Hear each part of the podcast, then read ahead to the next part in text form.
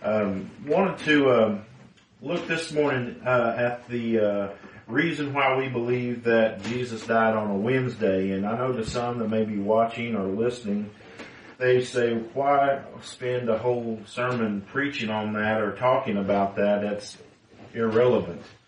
Uh, and everything. Well, number one, the Bible says that all scripture is given by inspiration of God and is profitable for doctrine. Okay? And we talked last week about the importance of doctrine. We, we seen last week that doctrine is very important, that the Bible tells us that we need to watch our lives and our doctrine closely. Uh, that we, if, if someone comes and doesn't have the doctrine of Christ, that we're not to receive them. Well, the teaching about Christ is very important, and the Bible has some things to say about what happened whenever Christ died. If you remember, many times throughout Christ's ministry, uh, they the leaders tried to kill Jesus, and he never did allow them to do that. And whenever that would happen, he would say, "My time has not yet come." Now, the only reason he says that is not just to fill in some words, but the reason he said his time has not yet come was because there was an appointed time ordained of God for him to be crucified. And that ordained time was not only an ordained time from the foundation of the, before the foundation of the world, uh, by God, just in him ordaining a day for him to die, but it also was in an accords with all the Old Testament types and foreshadows. Jesus came and he even said, he said, I did not come to abolish the law, but to fulfill the law. Okay? He didn't just come and say, okay, the law is done. No, he came to fulfill all of that law on our behalf. And once that law is fulfilled as our substitute, he would die for us according to the law, according to the scriptures, as Paul said in Acts, uh, or excuse me, as Paul said in Corinthians, um, he died according to the scriptures, and in dying according to the scriptures, he became our substitute, so that everything the law demanded, everything that God's justice required, was laid to our account because Christ fulfilled all the law, and He did it all for us. And so, the day on which Jesus died is important because it falls along with all the types and the foreshadows and the feasts and the festivals that God gives for Israel to uphold and to keep. And Christ, He isn't going to come in and just blow that out of the water and just all of a sudden not do something after He's already lived His whole entire life in keeping everything, fulfilling everything of the law. Jesus even said, you know, everything that the Father has given me to do, I've come to do. You know, I've, I've done everything that the Father's told me to do. Everything that the Father has required, I've done it. And why is now is he going to stop and, and say, well, I tell you what, I know that the Old Testament says that the lamb and the Passover was on the 14th day, but we're going to wait and we're going to do it on the 16th day or the 15th day. Okay? That's not, that's not how it worked, you know? And so there is some importance to it. Now, am I gonna, am I gonna not fellowship with somebody who believes Christ died on Thursday or on Friday? No, I'm not going to break fellowship with somebody like that. Am I going to try to encourage them in the truth of what the scriptures say and maybe point them to the scriptures? Or if they can come and they can correct me with scriptures. Now I'm not going to be corrected by men's traditions. I'm not going to listen to that, and I'm not going to listen to some uh, uh, some theologian who's trying to twist words and make words sound like things that they shouldn't be. If God's word supports it, then I'll listen to that. I'll, as long as the Holy Spirit teaches me and corrects me, I, I'm, I'm, I know that I'm uh, uh, often uh, have have error.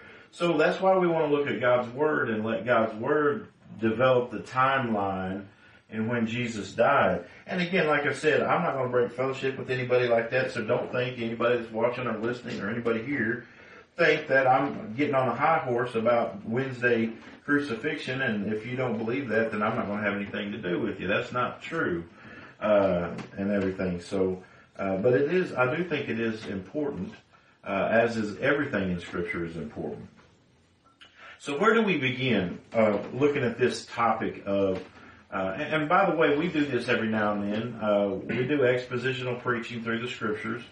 Uh, but occasionally we'll do topical things, and sometimes we'll do just teaching things that is really not a, you know, necessarily what someone will call a, a preaching, you know, preaching, but it would be just kind of a teaching uh, of some things as we kind of categorically look at something and uh, go through the scriptures trying to find and see what all the Bible teaches about that. And that would be what we'd be doing today. Um, so where would we start if we are if we are saying that Christ uh, died on a Wednesday uh, and that um, that's very important? Where would we begin to look at the account of um, where Jesus uh, uh has clearly taught uh, and that we could clearly go and look at and begin to see uh, what he meant by what day he was going to be crucified what day he was going to be resurrected. Now we already know very clearly what day he was going to be resurrected on, right? The Bible is very, very, very clear on that. The Bible says that he uh, that he rose on the third day, and the Bible also says that it was as it began to dawn towards the first day of the week, right? Now traditionally, it's, everybody says, well that's Sunday. He, he rose on Sunday morning. Daytime, as the dawn come up, as the sun come up. But that's Western thinking. That's, that's United States thinking. that's, uh, Roman, uh, Catholic thinking. Okay? That's not uh, that's not biblically thinking. That's definitely not Jewish thinking, right? Uh, we're going to learn that here this morning, Lord willing. So, would we start with uh, the New Testament? Well, many would say, well, that's probably where we ought to start. But I, I'm going to start this morning at the Old Testament. And we're going to look in the Old Testament at a few things because I want you to uh, understand we, we got to get a mindset that's not uh, Americanized. Okay, a lot of the things that we think about the Bible often come because we are uh, thinking like Americans. We're thinking like Western people. We're thinking like modern day people and not how this was written to the people that it was written to or how it began. And um, so uh, let's look this morning. So turn with me, if you would, to Genesis chapter 1. Genesis chapter 1. Now the reason I want to start here is because uh, one of the one of the disagreements, whether it's a Thursday or whether it's a Friday, whether it's a Wednesday crucifixion, all comes down to the to the term three days and three nights, right? And some people say that three days, uh, that there, as we seen on the video that we watched a while ago, uh, that uh, three days they will say, well, the Jews uh, used to uh, determine that you know a part of a day was a day. Okay, and I've heard that I've heard that argument said. Matter of fact, I used to use that argument, by the way, back whenever I, I believed in a Friday crucifixion. I used to use that same argument that they use the day as part of the day. Okay, uh, and then there'd be those who uh, would say that uh, um, that you start at a certain time, but they use uh, midnight to midnight, which is our time frame.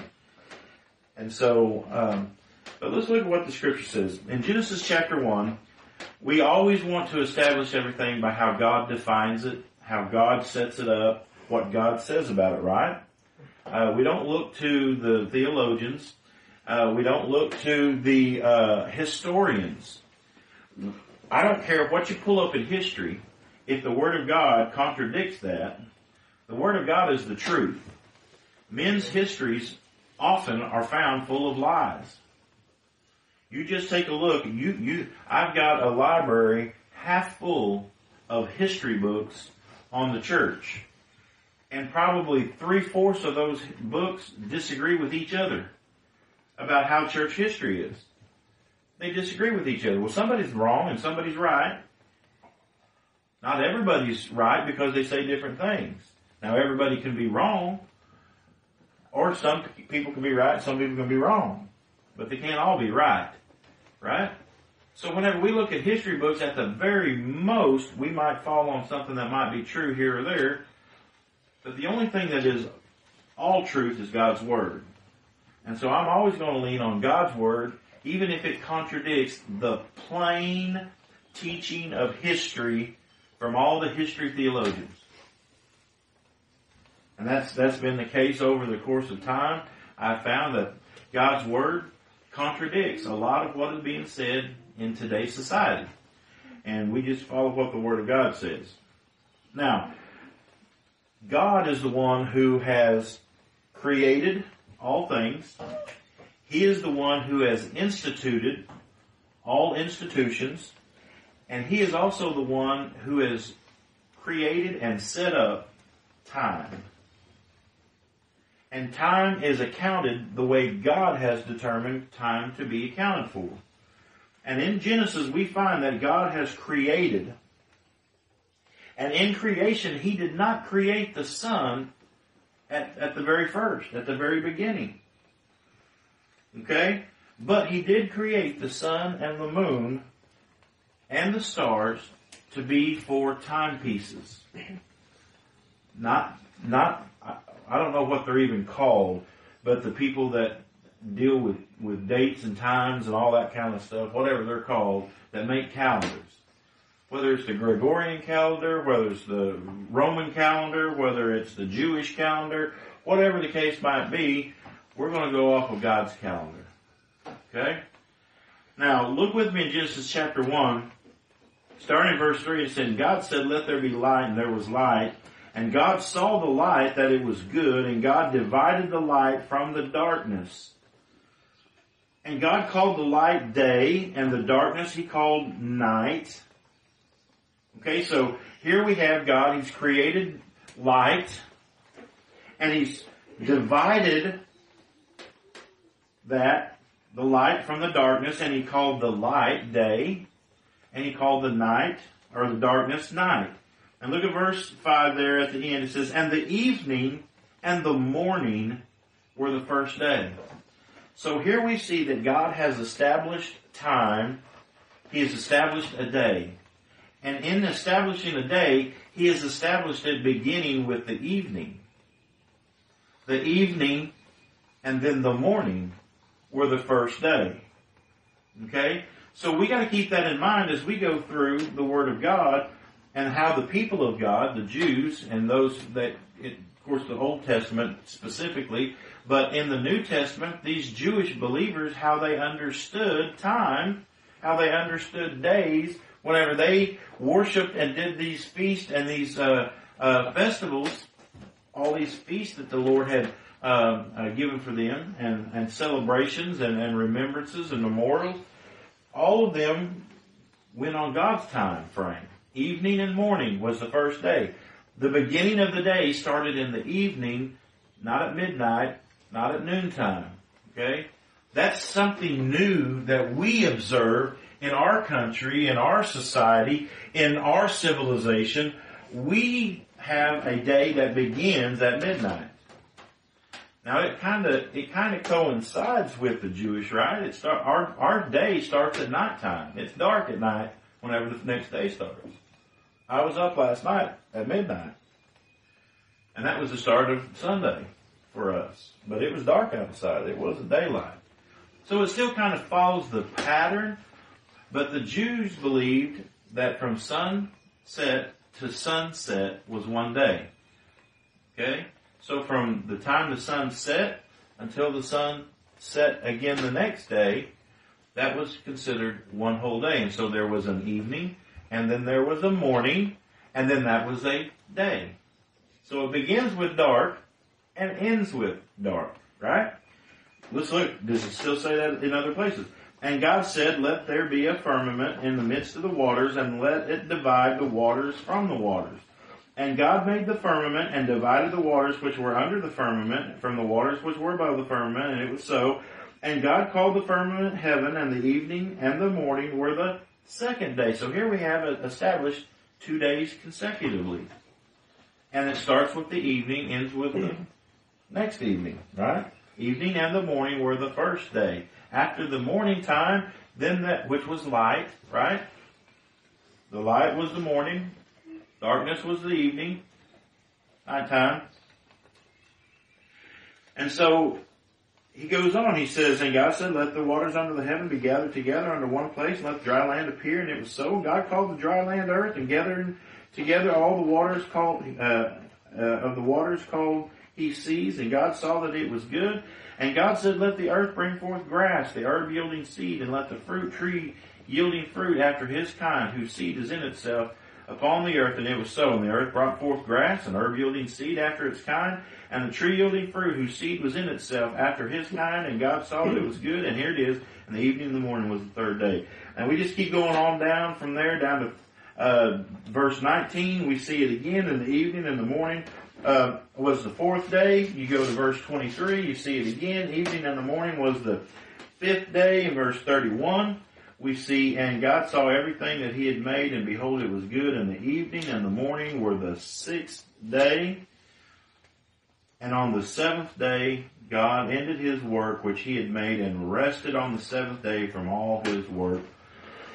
Therefore, on the seventh day, we now have what God instituted as a Sabbath, a day of rest, right? Sabbath. Now, does the Bible talk about this anymore? Are you saying, well, preacher, you're just kind of being too literal. That's not how they really understood that. Well, let's go and look at Leviticus chapter 23.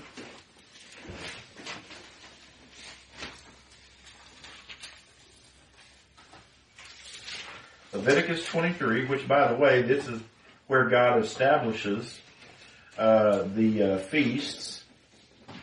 In Leviticus 23, let's go down to verse 32. Now this is after God established the uh, um, uh, Sabbath and everything, and, and some of these feasts, and we're going to talk about a little bit of these here in just a minute, but I want you to mainly see this. In verse 32 it says, It shall be unto you a Sabbath of rest, and ye shall afflict your souls, and in the ninth day of the month at even, from even unto even, shall ye celebrate your Sabbath.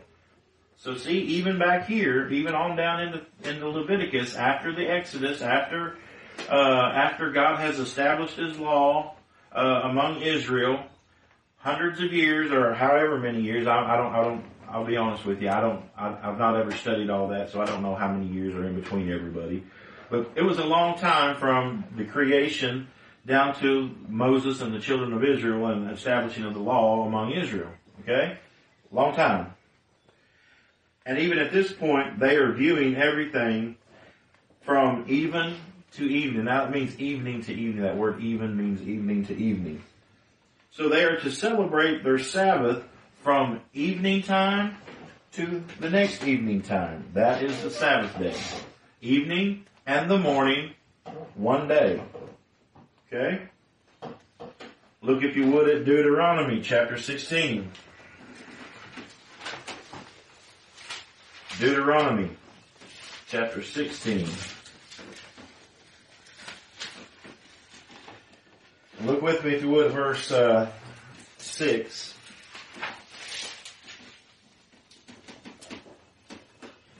It says, But at the place which the Lord thy God shall choose to place his name in, there thou shalt sacrifice the Passover at even, at the going down of the sun, at the season that thou camest forth out of Egypt. So here we see that the Passover lamb is to be killed at evening time. Okay? And the, the that's the beginning of the day. Is that evening. Now, Let's go into Leviticus again, Leviticus chapter 23 again. Now that we've established that according to God, a day is from evening to evening, one day. Let's look at how God established the Passover. Leviticus chapter 23, and look with me if you would I tell you what, I'll go ahead and start at verse 1, but I'm going to read down to uh, probably verse 8. It looks like here. Uh, uh, me go a little bit further. So then the Lord spake unto Moses, saying, Speak unto the children of Israel, and say unto them, Concerning the feast of the Lord, which ye shall proclaim to be holy convocations, even these are my feasts. They're his feasts. Okay, they're not the church's feasts. Okay? They're His feasts. He determines how they are to be conducted, how they are to be uh, uh, honored, how they are to be celebrated, right? He determines that. Brethren, there's no difference now in the New Testament, in the church, how God has set for himself to be memorialized. In the Old Testament, God memorialized himself, what he has done for his people. The Passover was a memorial to celebrate what he had done for Israel, right? And bring them out of Egypt. It was a memorial unto God of his deliverance of his people. In the New Testament, God has established within the church two ways, well, besides preaching, but two ordinances to keep, to memorialize what God has done for his people. And those two ordinances are the water baptism and the Lord's Supper. Those are the two ordinances that God has given for the church to now memorialize because the law is over with. We don't keep the law. We don't take, we don't have to keep the law. We don't, we don't celebrate Shabbat. We don't celebrate the Feast of Unleavened Bread. We don't celebrate the Passover. We don't do all those things. Now Christ has given to His church, who is the head of the church, by the way. He doesn't, he doesn't take an opinion poll and ask you what you think, or he doesn't ask the Pope what he should do, right? Christ is the head of the church and he's given two memorials, baptism and the Lord's Supper, to memorialize him.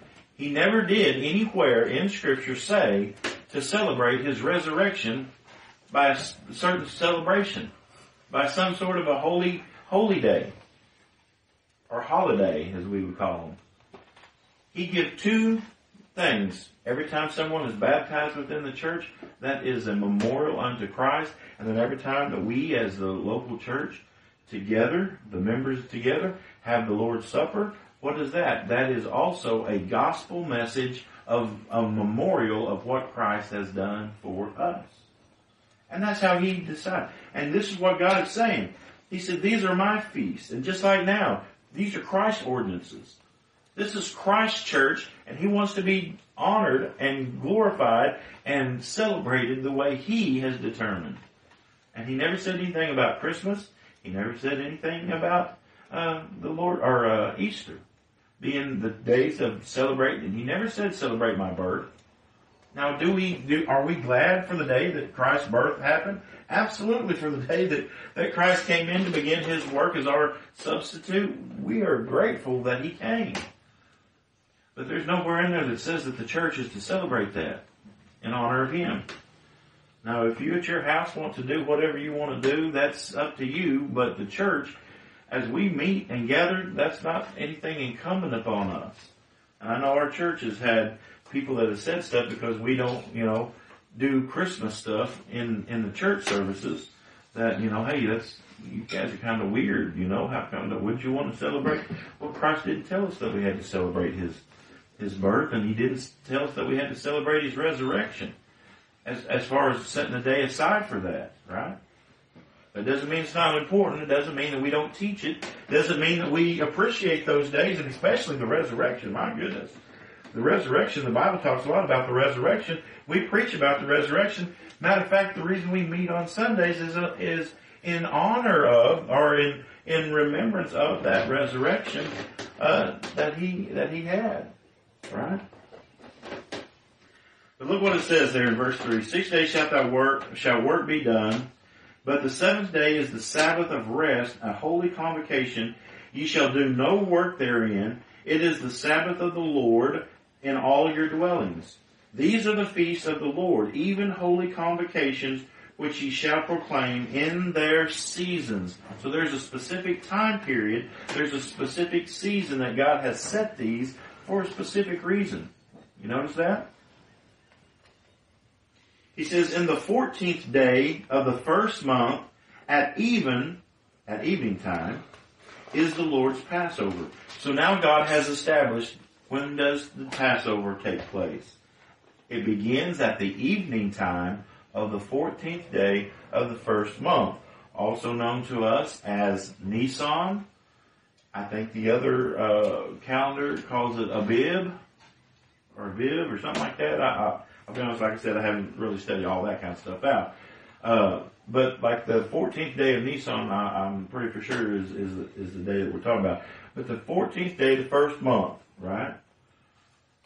And on the 15th day of the same month, that's the next day, right?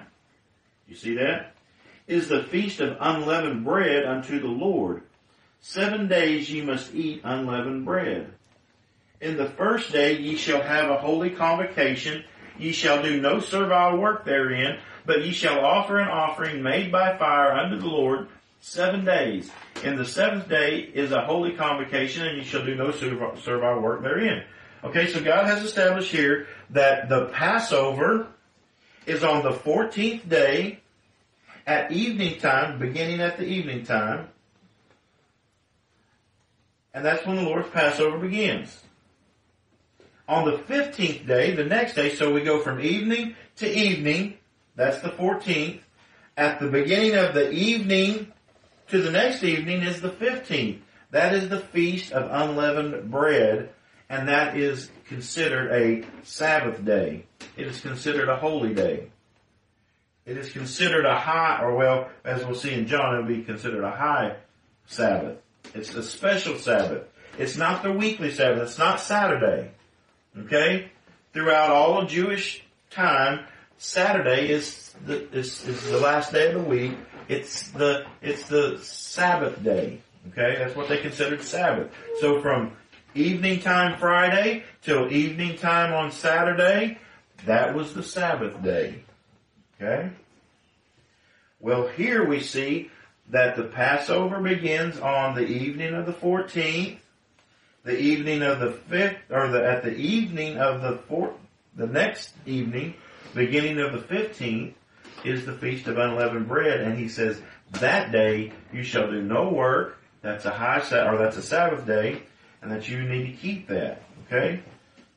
So now remember that, because here in a minute we're going to see that there is this gap in between one Sabbath and another Sabbath. There's two Sabbaths that week. There's a high Sabbath and there is the regular Sabbath. And if you have a, cru- a Friday crucifixion, you can't squeeze those two Sabbaths together. And as we've seen in that video, the Word of God would be incorrect if we have one passage saying that the women bought and prepared the spices before the Sabbath, and then it's saying that after the Sabbath they brought the spices, or they uh, prepared the spices. Okay, so we can't. That doesn't work if we're saying that this Sabbath is the same Sabbath on the same day. Okay, and we'll see that as we go further. So we see in the Word of God that God teaches that there is a evening and a morning and that establishes one day. It's from evening time to evening time. We see that God has established that at evening is whenever these things begin. So at the beginning of the day, which in their time is evening. And he has determined that the 14th day of the first month is when the Lord's Passover begins and that the 15th day of the same month is whenever there is a Sabbath day that follows. It's the beginning of the Feast of Unleavened Bread. On the first day of that feast, you can't do any work. Now after that day, even though it's still the Feast of Unleavened Bread going for seven days, they can do work as long as it's not on a regular Sabbath. Okay? So here we see that the day, the 15th, which would have been Thursday, that Thursday would have been a Sabbath day after Jesus died. We know that Jesus, whenever he was on the cross, they said we got to get him down off the cross. We got to get him buried because we can't have dead people up on the cross on the Sabbath day. So we know that the day after Jesus died was a Sabbath day. Well, after that Sabbath day, the women couldn't, or that day that they did that, the women had no time to get spices, prepare spices to go and anoint Jesus' body, they had to get him down because it was at the ninth hour. That was around six o'clock. It was almost dark time. It was almost time for uh, the next day to begin. And if that was the case, they would have been defiled because they had defiled the Sabbath day by having dead people touching and messing with dead people on Sabbath day. So they had to have him in the tomb and be done with him before the Sabbath day started, which was the evening of the 14th, beginning of the 15th, right? And the beginning of the 15th was to be a holy convocation. It was to be a high Sabbath. It was to be a special Sabbath. So they had to get that down. So the women couldn't have prepared spices before they put him in the tomb. So what happened? Well, the Bible says that they did that, that they bought spices after the Sabbath. Well, after Thursday, on Friday, even though it was still the Feast of Unleavened Bread, it was not a high Sabbath. It was not the beginning of unleavened bread, but it was in the part of the middle of the unleavened bread. So they could now go out and do work. They could go out and buy. They can go out and walk as far as they want to walk. They could go and do whatever they wanted to do on Friday. And so there they went and prepared those things, but they haven't had to have it done before nighttime because at the beginning of nighttime goes into Saturday, which was their weekly Sabbath. So they went and they bought spices. They came and prepared the spices, but they couldn't go anoint the body of Jesus because the next day was the Sabbath and so the Bible says it was after the Sabbath that they took to go anoint the body of Jesus. So they couldn't have been talking about, uh, they couldn't have been talking about uh, Thursday. So they had to be talking about Friday. But if they went to anoint the body of Jesus, that was on the day that he rose from the grave, which was Sunday. Okay? Keep those things in mind. Alright. So turn with me now to Matthew chapter 12. I hope I'm not being too confusing. There's a lot, uh, there's a lot of stuff in here, and I'll be honest with you. I, I'm going to study. I want to study some of this a lot more, so I have it all up in here. I have to kind of jot down a little bit of notes here and there uh, for this, but I want to thoroughly know and understand uh, when these days come and go, and these feast days and stuff like that. So I, I'm more fluent in my understanding uh, of these things. But uh, for for now, I just have to uh, write these things down and follow along as as the, as I can uh, myself. But in Matthew chapter twelve, and this goes back to what I said last week about the importance of God's word and it being the truth, and that every word in here is inspired of God, and it's the word of God, and Christ is the word of God if anything that has been said in this book right here that we have preserved for us, anything that's said in here came from Christ because Christ is the Word of God. Right? Christ is the Word of God. And Christ sent His Spirit to inspire these writers to write every word according to as He dictated it. It's His words. It's not Paul's words.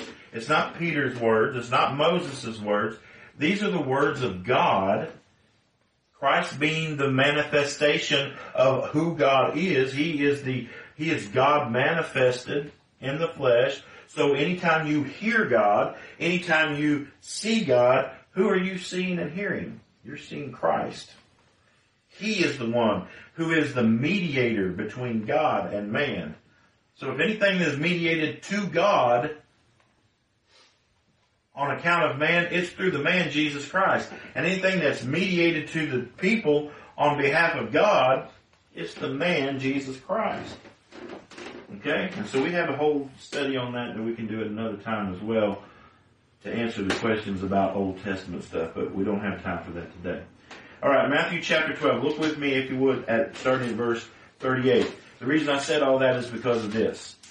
We take God's word over anything else, right? This is Jesus. Jesus is the one who created all things. The Bible says that he uh, that uh, in the beginning was the Word, and the Word was with God, and the Word was God. All things were created by Him.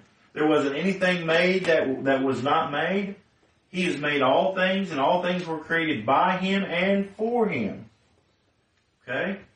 So whenever we just read in Genesis that God created the heavens and the earth, and whenever we see that God created light and darkness and separated them and called them morning and night and called them the evening and the morning being the first day, that was Christ.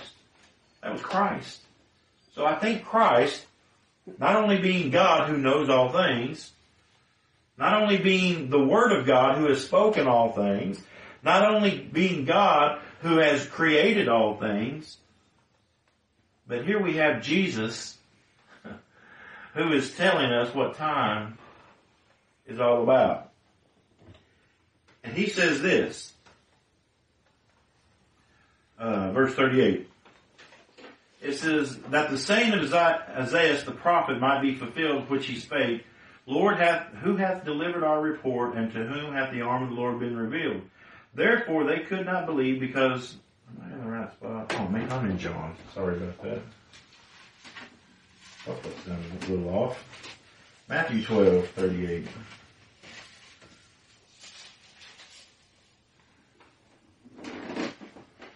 Says, Then certain of the scribes and of the Pharisees answered, saying, Master, we would see a sign from thee. But he answered and said unto them, An evil and adulterous generation seeketh after a sign. I'm just going to make a side note to that. I'm going to maybe chase a little rabbit here. Do you see what Jesus said? An evil and adulterous generation seeketh after signs. These churches that all that all are about signs, whether it be prophecy signs or whether it be miraculous signs, you see these churches that all they do is they're looking in the newspaper, they're looking at the news, and they're looking at signs about everything.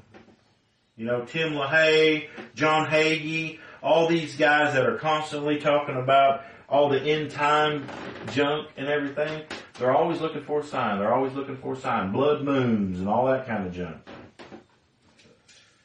Wars and rumors of wars and earthquakes and Listen, there's been wars and rumors of wars ever since Christ died and resurrected. There has been famine. There has been pestilence. There has been drought. There has been diseases of all kinds. There has been all kinds of stuff. There has been fallings away of the church, people of the church. There's been ebbs and flows of, of that.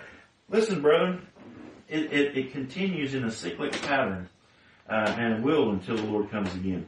But also think of the Pentecostals and those of the charismatic movement that they're all the time looking for a sign. You know, whether it's, you know, somebody speaking in tongues, whether it's somebody doing some miracle. Look at the Catholics who are all the time looking for miracles and everything with their, uh, um, with their, uh, um, what do they call it whenever they supposedly see, you know, Jesus' face and a piece of toast and all like this, you know. They have their shrines set up uh, all over the place with all their statues and icons, and they're praying to to to idols, and they're uh, you know uh, what is it? Whenever they supposedly somebody begins to bleed, you know these statues begin to bleed and all this kind of stuff. And anyway, to us we say, man, that's crazy, that's weird. But listen, that's really reality to some people, and they believe that that's they're looking after a sign. But Jesus said, an evil and adulterous generation seeketh after a sign. Faith doesn't seek after signs. The Bible says that faith is the evidence of things uh, not seen, right? Faith uh, is the uh, substance of things hoped for and the evidence of things not seen. It's not looking after signs. It says, and there shall no sign be given to it, but the sign of the prophet Jonas. Okay, so Jesus is about to give him something here, right? For as Jonas, and we're talking about Jonah here, by the way, for as Jonah was three days and three nights in the belly, in the whale's belly, so shall the Son of Man be three days and three nights in the heart of the earth. So right here, Jesus himself has declared how long he would be in the heart of the earth. Now, for those who say, well, it was, you know, that the Jews declare one day, you know, a part of a day as a day. That would probably be okay if Jesus had not said this, three days and three nights. He added the fact that there was three days and three nights. So that is three full days from even to even, from even to even, from even to even. Three days, three nights. Evening and morning, first day. Evening and morning, second day. Evening and morning, third day. That is what Jesus is saying. Three days. Now, why do we claim that this is important? Because Jesus said three days and three nights. Because in the Old Testament, the Old Testament said that that was an evening and a morning. It began at evening and it ended at evening. Because God's Word has determined the time frames, God's Word has determined the days that the Passover would take place. God has determined the times in which Christ would die. He had a specific time that he would be, be, be crucified. Look with me, if you would, in Matthew chapter 26. Matthew chapter 26, and look down at, uh, uh, if you would, with me down to verse 60. Matthew chapter 26. Actually, let's start uh, verse uh, 57. It said, And they that had laid hold on Jesus led him away to Caiaphas the high priest, where the scribes and the elders were assembled. But Peter followed him afar off unto the high priest's house and went in and sat with the servants to see the end. Now the chief priests and elders and all the council sought false witness against Jesus to put him to death, but found none. Yea, though many false witnesses came, yet found they none.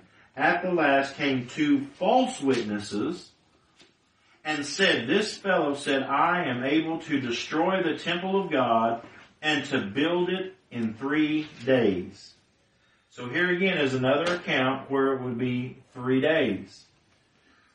Jesus, and of course this goes back to uh, to the account um, in uh, uh, uh in uh, John chapter two, I believe it is, where Jesus has said, you know, um, destroy this temple and I will build it back up again in three days, right?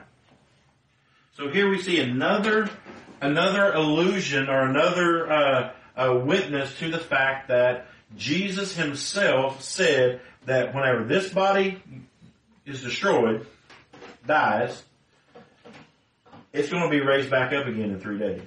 It's going to be built back again in three days. Now look at uh, Matthew 27, over to verse 62.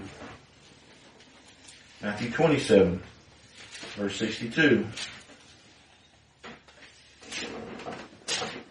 This is after Jesus has died. The religious leaders were afraid that the disciples were going to lie about Jesus and steal his body. You know that there are people today that still hold that Jesus' body was stolen and it really didn't raise from the dead, that he, they say that he really did die and stayed dead and that they just stole his body. There's other, uh, there's other people that say that Jesus was buried in a shallow grave and that dogs and animals came and got the body and took it away. You know, they're trying to discount the fact that Jesus was resurrected. But anyway, uh, look with me if you would down to verse um, um, 62. It says, Now the next day that followed the day of preparation, the next day that followed the day of preparation, the chief priests and Pharisees came together unto Pilate. So Jesus already died. And this is the day after the day of preparation. Which, by the way, the day of preparation was on the 14th of Nisan. Okay? The day that Jesus died. This was the next day.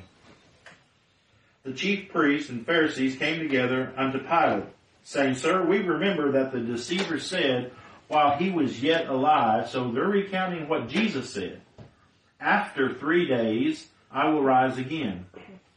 So here again, here's another witness that Jesus said that there would be three days, and after those three days, he would rise again. So here we have three witnesses that Jesus has taught that there would be uh, three days and three nights uh, before he rose from the grave. Now,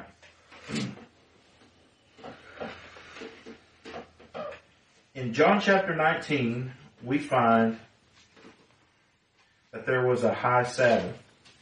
I was just mentioning that a minute ago. Look if you would. John chapter 19, that there was a high Sabbath. So Jesus said three days and three nights. So that means that there has to be, again, evening, morning, evening, morning, evening, morning, three days, right? You can't get that from Friday to Sunday morning or Saturday evening. You can't get that. You can't get that from Thursday. The only way you can get that is from Wednesday until Sunday morning or Saturday evening, Sunday morning, right? That's the only way that you can get that, as we've seen on that video, and it detailed it very clearly that that is an evening and a morning. First day, 14th day of Nisan. Evening and morning, 15th day of Nisan. What was that? That was the high Sabbath. Jesus died on a Wednesday. High Sabbath on a Thursday. Friday was the day that they went and gathered the spices. Saturday was a uh, regular weekly Sabbath. And at the end of that Sabbath, on the Sabbath, Jesus rose from the dead. At the ending of the Sabbath, going into the next day, the first day of the week, Jesus rose, which would have been at nighttime, right? It would have been at nighttime. Oh, you alright, bud? It would have been dark time. Not, not daybreak. It was a, the beginning of the, of the first day, but the beginning of the first day isn't daybreak. It's dawn, or it's, it's at uh, dusk, dark time. Okay? So Jesus resurrected at dusk. As the Sabbath was fading out, he was being raised from the dead, beginning of the first day of the week. When Jesus was. Look at verse 19, or John 19 and verse uh, uh, uh, 31. Notice, if you would, this high day. Because a lot of people uh, don't catch this. But when Jesus therefore had received the vinegar, he said, It is finished, and he bowed his head and gave up the ghost. The Jews therefore, because it was the preparation, it was the day of preparation. Okay? It was the day of preparation. That the body should not remain upon the cross on the Sabbath day. For that Sabbath was as a high day. Besought Pilate that the legs might be broken, that they might be taken away. So they wanted to get Jesus down off the cross because it was going into about go, about to go into the Sabbath, and they couldn't have him up on the cross according to the law. Couldn't have him up on the cross, and so they had to went to have his legs broke. But notice it was it was the preparation day. Well, the preparation day uh, was that uh, was that 14th day of Nisan. Same day. So Jesus died on that day. The first day of unleavened bread was on the 15th, which followed the Passover, or the, or that day of preparation. Jesus, whenever they instituted the Lord's Supper, if you remember, it was dark time, right? It was night because they went out to the Garden of Gethsemane at night and they came and the, the soldiers came by night to take him away. Judas betrayed him by night. All that happened at nighttime. Well, why did it happen at nighttime? Well, it's because it started at the dark, dark time, dusk, of the 13th, which was the beginning of the 14th day of Nisan, which was, if you remember, we read back in, in, in uh, Leviticus that the day of the Passover began at even on the 14th, which the even of the 14th began at the end of the day of our day, uh, or excuse me, at the end of their day, um, which was dusk time um, on the uh, 13th. So, so here we have the day of preparation, the day of Passover. Jesus died on the same day that he they took the Lord's Supper. Now the Jews could do the Jews could celebrate and do the Passover as we've seen in Leviticus from even to even. Okay? They could do it from even to even. Even. They had to kill the lamb at the end of the day, by the end of the day, but they could celebrate the Passover from day to, from all day long. Jesus started at the beginning of that day, but he, as that sacrificial lamb, died at the same hour that the paschal lamb or the Passover lamb was to be killed. So he died at that exact same time. Another thing to note is they also had days of examination of those lambs. Uh, I believe it was four days that they were to examine uh, and, and, to make sure that these lambs were without spot and without blemish uh, before they killed these lambs, and they had these lambs in. And so they had a day of preparation, or excuse me, they had a, a, a day of examination, and they examined this. Well, if you remember, Jesus prior to this day had been coming in and out of Jerusalem and going back to Bethany, and each day he was going into the uh, to the town and he was doing miracles. He was preaching. He, he went into the tabernacle. That's one of the days that he went into the tabernacle, and he turned over the ta- tables and he said, "You know, my house will be called the house of prayer." And he ran all the um, people out of the tabernacle who were in there buying and selling and blaspheming against God in, in, in, in the tabernacle. And uh, during that period of time is whenever he proved that he was the Messiah. He proved that he was the Lamb of God who would take away the sins of the world by the miracles and the signs that he was doing during that time. But also remember that he was also the one who was uh, brought before the the the men or the, the religious leaders, and in that time he was examined. And as we just read, he was examined and they couldn't find nothing against him, so they brought in two false witnesses.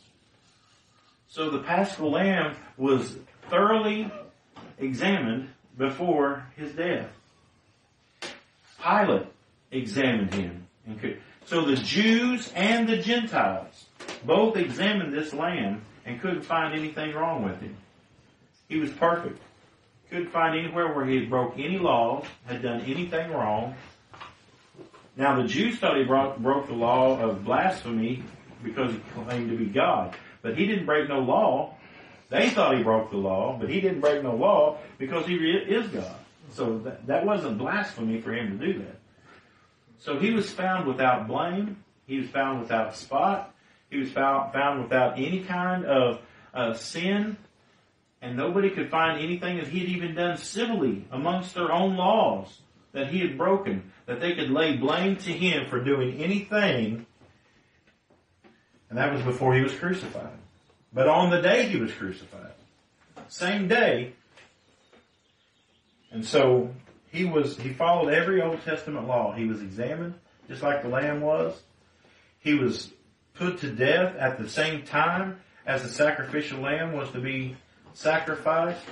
The Bible said that he was laid in the tomb, and the next day was the feast of unleavened bread. And so, brother, we see that there is no way that, that his death could have occurred with all the events that took place and to line up with all the, the feasts and the festivals that God had ordained for them to, to keep, and that to be on Friday. Now, as I mentioned to you on your papers that I give you, and you can go and look all these up, because I didn't think I'd have time to go through all of these. But you can go through a lot of these that's here, and then also at the bottom of your papers on these other two things. And you can see when the women did what? And the verses. And pay close attention to the wording of it. That they went there on the, uh, uh, on the evening of on the morning of. The day dawned towards that. Now, I'm going to, I ran out of time today, but I want to also, I don't want to just put forth the things, why we think what we think. I also want to answer the questions to people that have a question because there does seem to be some contradictions in God's Word when it revolves around this. One of them being the women and getting their spices. So that's why I really didn't get into that much today, but we're going to look at that, Lord willing, next week because I also want to answer any questions that might arise on contradictions in God's Word. Because there are some that says that, like on the road to Emmaus, uh, the men who were walking on the road to Emmaus and Jesus came after he resurrected, uh, that was, it, in one passage it looks like it was the day after he resurrected, the uh, another scripture says that those men said that it's been three days since he resurrected. And so is that a contradiction? Well, let's, we're gonna, we want to look at that. So I want to answer any of those questions, and if there's any questions you guys might have, hopefully I can answer those as, as well. Um, but does anybody have any questions this morning about this? I know it's kind of kind of was a little bit jumbled, but um, uh, I, my main point was to to show you that the time and the timing is what's very important. And Jesus Himself said three days and three nights, and the only way that that can fit what Jesus said, where Jesus is truth, the feasts are kept and the days on the same days, and the fulfillment of all those things, the exact time when Jesus died, in fulfillment of all those things as the as the fulfillment of those types and foreshadows, and the Sabbath, the extra Sabbath, and everything. How can all that fit if there's a Thursday or a Friday crucifixion? Well, it can't. And so that's why we believe what we believe on these things. And uh, again, I'm open for correction on that. I know I've, I've, seen that there's a lot of things out on the internet that support uh, a Thursday and a Friday. I don't see how Friday can be supported at all, but there are some reform men that I've been looking at this week that are uh, very adamant that uh, Wednesday is the is the craziest day to pick, and then there's more validity in a Thursday, but they say that Friday has to be the day.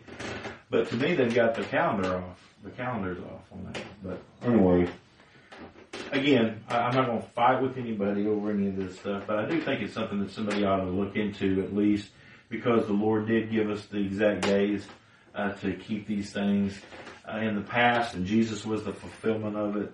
And so for Christ to have fulfilled all things, he, he would have had to fulfill them the way that God had required them to be fulfilled. And so that's why we put importance on this is because it coincides just like with the Lord's Supper, just like with the baptism. Why do we stress water baptism by full immersion of believers? Because there is a picture involved in that.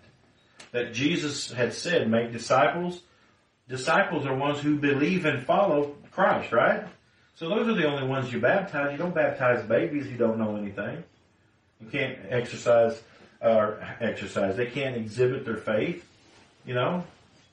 Um, why do we dunk all the way underneath the water? Well, because number one, that was the that was the uh, example that was already given to us. The word itself means to be fully immersed, but it also uh, signifies our death, burial, and resurrection, our union with Christ in that death, burial, and resurrection. That his death, burial, and resurrection meant our death, burial, and resurrection. We died with him. We rose with him. And so that symbol is, is there and Christ made it that way because it, because of the, the content behind it. The, the spiritual teaching behind it. Same thing with the Lord's Supper. Why do we use unleavened bread? Why do we use wine and not grape juice? Well, that's because the Bible teaches those things and they're symbolic. The unleavened bread uh, pictured Christ's uh, perfect, uh, perfect uh, body, or his his perfection, his sinless body that was broken for us. It was his flesh that was broken for us, and that his uh, blood was uh, was spotless and sinless. It wasn't defiled. It wasn't of the earth, earthy but it was pure uh, to to be shed for our cleansing, and that that blood uh, was represented in wine, which there is no impurities in wine. Wine doesn't have any leaven in it. There is no leaven in wine, and so that that's why Christ uh, used those symbols. And if you take and change the symbol, then you change the spiritual meaning behind it and Christ instituted that way for a reason. Same thing with what we're seeing here. God give these things in the Old Testament for a sign and a purpose, and those things was the point of what Christ would do. And for Christ to fulfill those, he had to fulfill them as God had ordained them to be done. Otherwise, he'd have been disobedient to God, just like if we do the Lord's Supper with Twinkies and chocolate milk, you know, that's, you know, that's not what Christ instituted. And there, therefore, just like Paul, whenever Paul wrote to the Corinthians, he said, you guys are saying you're doing the Lord's Supper, but that is not the Lord's Supper that you're doing. That is not the Lord's Supper. You're thinking that's the Lord's Supper.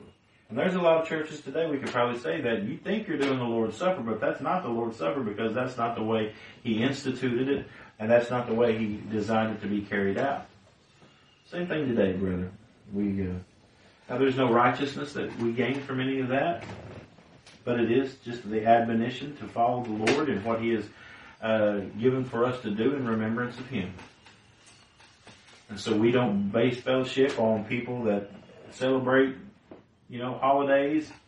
You know, we don't, we don't, we don't cast out people who may go to have their church. They may decide they want to do their church on Friday or Saturday or something like that. You know, we don't, we don't get uptight about those things. Is there a precedence, I think, set forth to meet on Sunday? I think there is.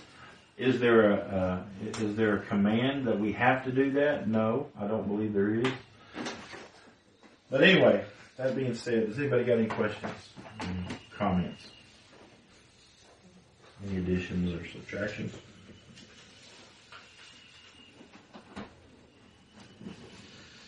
Does anybody really care?